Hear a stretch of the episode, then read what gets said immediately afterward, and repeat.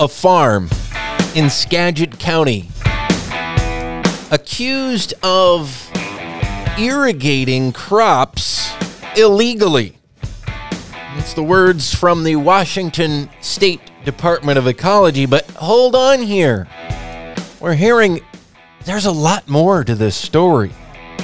And it's not nearly as clear cut as the Department of Ecology would have you believe in their public statements about this quarter over a quarter million dollar fine for Skagit Valley Farms, a big vegetable grower in the Skagit Valley. Welcome to the Farming Show here on KGMI. I'm Dillon Honcoop. Good Saturday morning to you.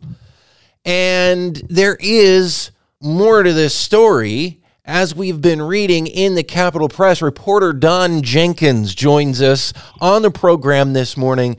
So, Don, Don, this started with this announcement from the, the state, the State Department of Ecology, that they were fining Skagit Valley Farms for uh, illegally irrigating 348 acres last summer.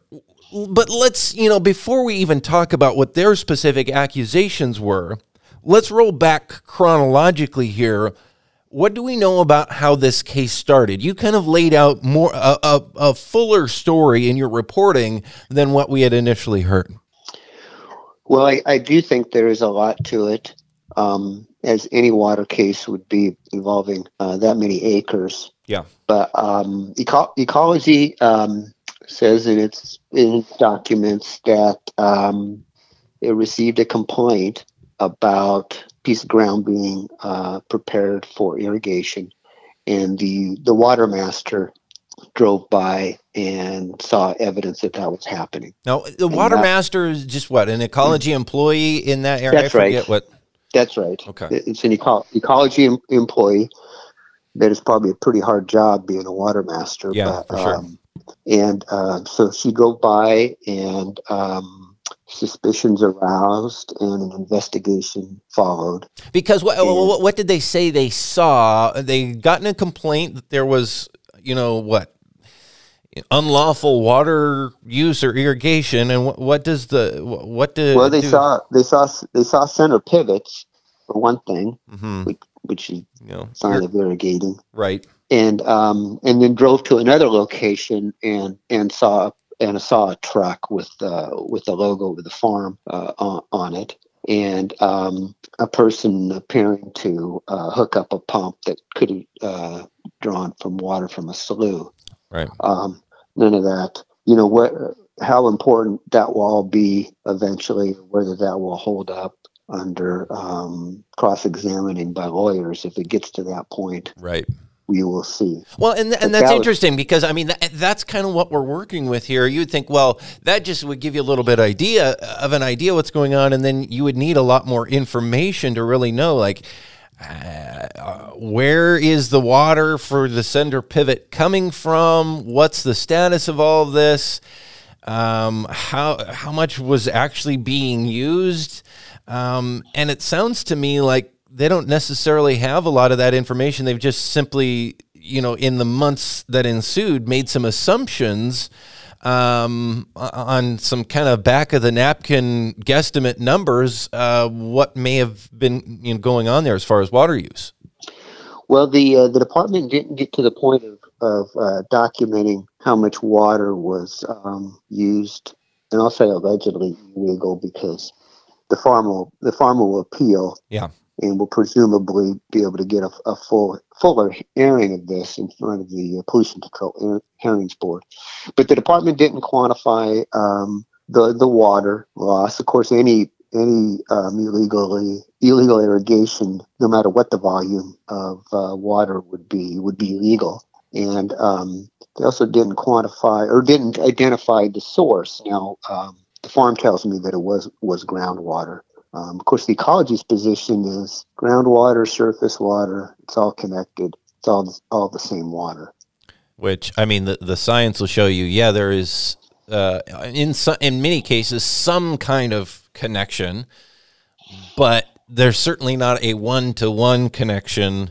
um, to stream levels from groundwater withdrawals in place in time. I think anyone um, who understands the basics there would have to admit that. Uh, and that was going to be a question. And again, we're talking with Don Jenkins with Capital Press, who's been reporting on this situation, this over quarter million dollar fine uh, levied by the State Department of Ecology against Skagit Valley Farms.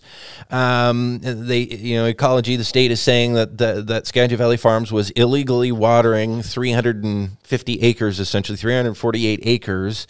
And that was going to be a question uh, I had for you, Don. Is if if we knew uh, was this about groundwater or stream withdrawal? Because there were some pretty strong statements that ecology made um, suggesting almost uh, it seemed to infer that this farm was deliberately, you know, trying to profit while knowingly harming salmon uh, via, you know, lower stream levels or something along those lines. Which I mean, that's a whole can of worms even to get into any of that.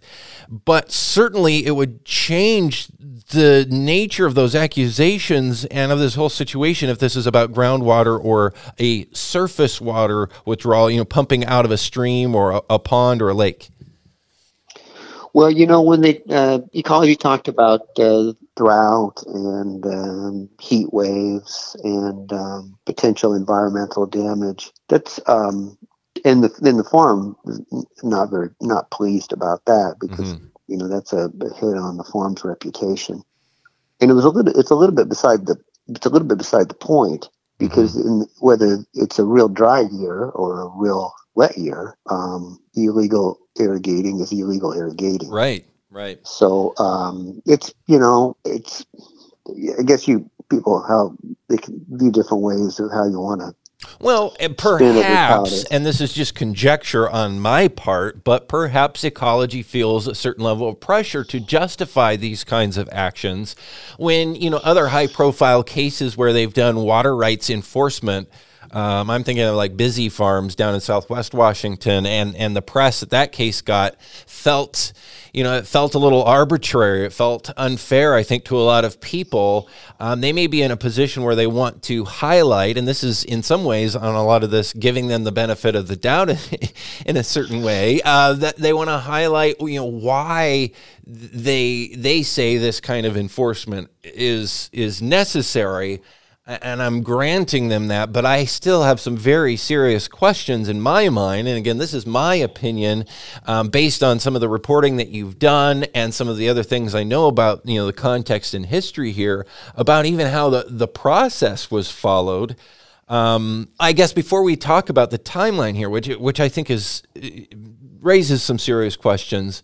Uh, to the point of the quantity of water used, which you you rightly point out, you know, if it's a water rights case, in a lot of ways that's neither here or, or there because you know, illegal water use is illegal water use, whether it's, you know, 100 gallons or a million gallons, um, it still falls into the same category. And like you said, if it's a wet year or dry year, it doesn't, it's like, oh, hey, we got a lot of rain this year, so you can irrigate illegally. That's not how water law works.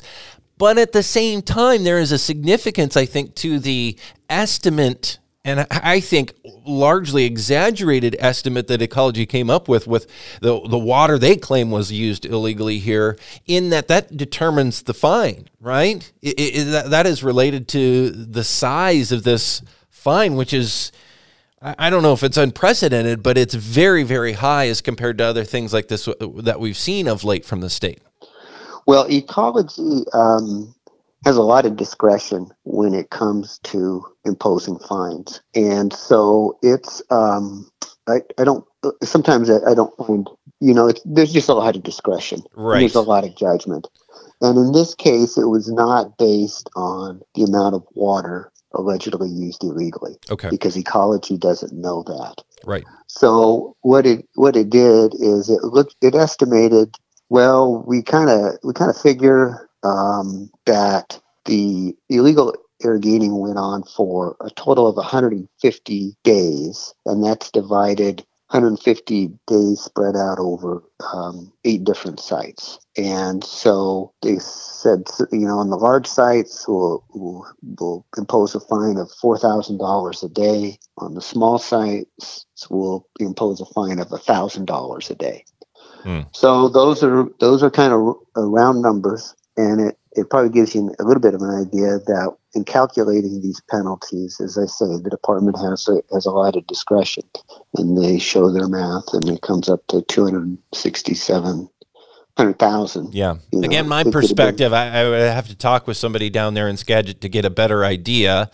Uh, but my my farming background says irrigating every single day for 150 days in Northwest Washington. That to well, me, that's hard to believe. It would be, and I, will try to do a better job of explaining it. So you have one site and they calculate well uh, irrigating went there for 25 days and then another site 26 days whatever, oh, okay. whatever was say and so it added up you added up total. so no yeah that 150 days in, in skagit county or whatcom county That'd probably be a lot of a lot of area. You probably really soak the ground in the spring. That's what they do in Eastern Washington. Again, the headline that we're talking about right now on the farming show is uh, Skagit Valley Farms uh, fined over a quarter million dollars by the state State Department of Ecology. The state alleges they were illegally watering.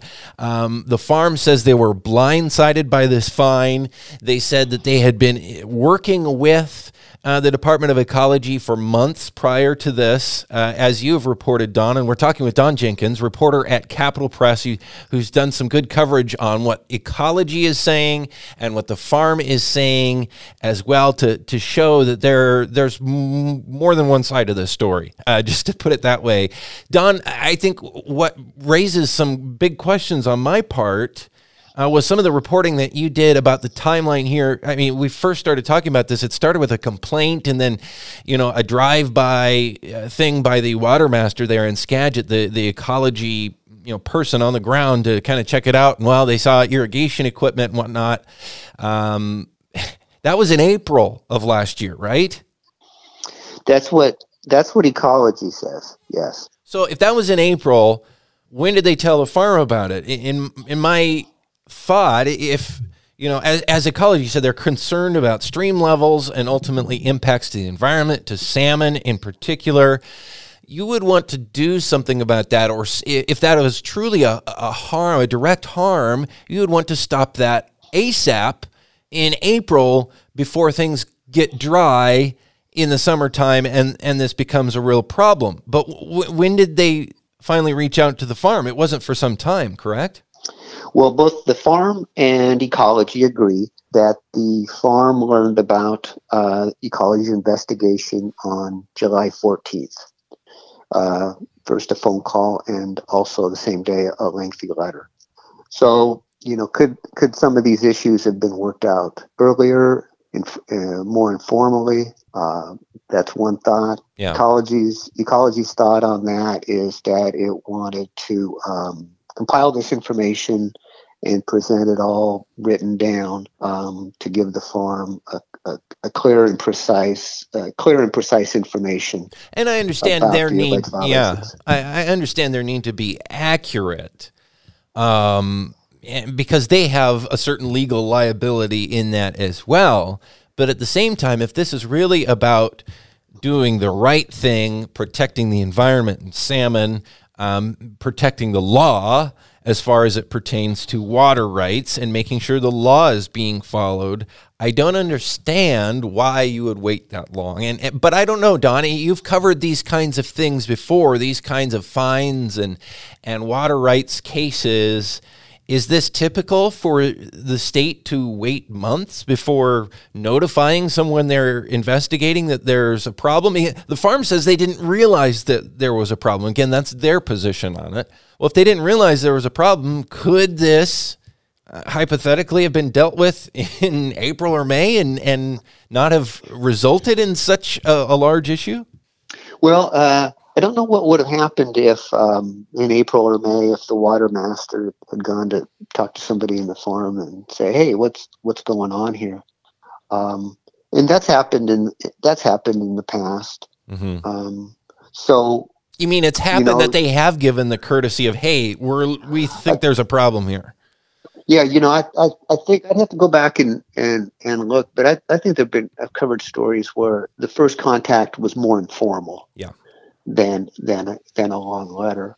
Um, and like I say, we I don't I, you know who knows how that would have. Yeah, every case is different out. too. Yeah, you might have you might you know might have arrived at the same at the same destination at the end. Yeah, true. So the the timeline from there, they saw it in April, then they took a few months you know, th- this is again my opinion, my perspective on it. It feels like they were trying to build their case, uh, which in my mind, it shouldn't be about a case. It should be about protecting water and water rights and fish. So let's deal with it right away rather than building a case. But whatever the case, they let the farm know in July. What did they send them? Basically, a cease and desist, or it's if I recall, you reported some rather pointed things uh, in that letter that they gave them in July. Well, um, it was it was a it was a long letter, and it um, and you know a lot of the, uh, ecology's investigation was trying to catalog all the different uh, pieces of property that this farm operates. Yeah, because it's it's it's quite a quite a number of acres. Yeah, um, and it's owned in lease land. So there's a lot of different yeah. owners, and um, so a lot of ecology's effort was trying to piece together land records. Well, and it shows if, if the uh, Department of Ecology themselves, and again, this is just my take on it, if they have difficulty figuring out what parcel is what, what water rights exist, etc., it shows just how difficult this all is for landowners, for farmers who have multiple pieces of land, like you say, with multiple, you know, owners um, this is common now uh, with the consolidation that's happened in farming um, from where a lot of this was 20, 30, 40 years ago. Um, it, it's a huge challenge. And, and this is why we do need answers. And, and, you know when, when we talk about these issues and and my perspective showing frustration oftentimes with how the state is approaching it it's certainly not that the farming community doesn't also want some clarity here in how water is managed and what water rights are. It's a mess and it's very hard to even know eh, are you completely complying with the law or not. So I, you know, I I see. Well, that would have been tough for ecology. Well, that's tough for the the farmer to figure out too. I mean, if they had a hard time figuring out whether it was legal or not, or what was going on there, how's the farm to know? Well, my understanding is water law is very complicated. Yes. Yeah. And and I, and I think a lot of the um, the things you're asking and, the points that you're making, if if there is ever a um, sort of a trial front of the Pollution Control Hearings Board.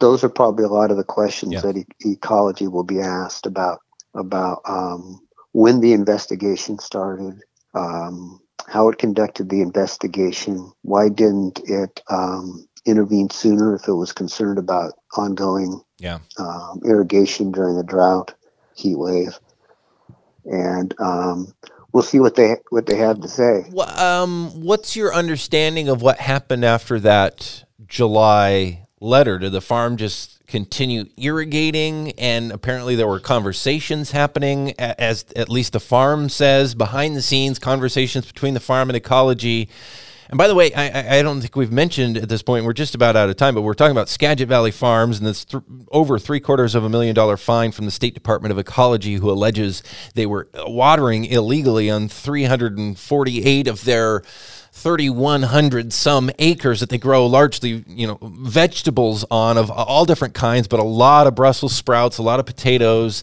down there in, in Skagit. Do, do we know what was happening behind the scenes between last July when they first notified the farm with this pointed letter and then when the farm says they were blindsided with this fine just days ago?